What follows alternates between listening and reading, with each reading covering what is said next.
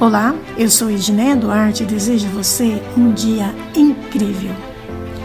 Que tal começar o seu dia hoje abrindo um lindo sorriso? Hoje vou compartilhar mais um texto do livro Como Fazer Amigos e Influenciar Pessoas, de Dale Carnegie. E a lição de hoje é Sorria. O Dr. Stan, veterinário do Missouri, lembrou-se de um dia típico de primavera quando sua sala de espera estava cheia de clientes aguardando que seus animais de estimação fossem vacinados. Ninguém dirigia a palavra a ninguém e provavelmente todos deviam estar pensando em muitas coisas que poderiam estar fazendo em vez de perderem tempo ali sentados.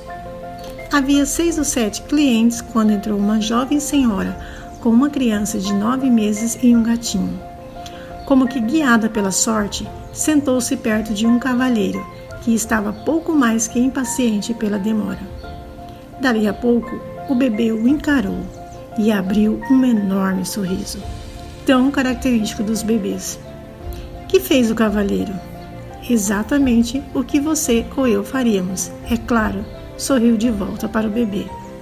E não demorou muito, começou uma conversa com a mãe a respeito do nenê e dos netinhos que ele lhe daria. E em pouco tempo, Todos os que estavam presentes na sala de recepção se juntaram à conversa. O aborrecimento e a tensão transformaram-se numa experiência divertida e agradável.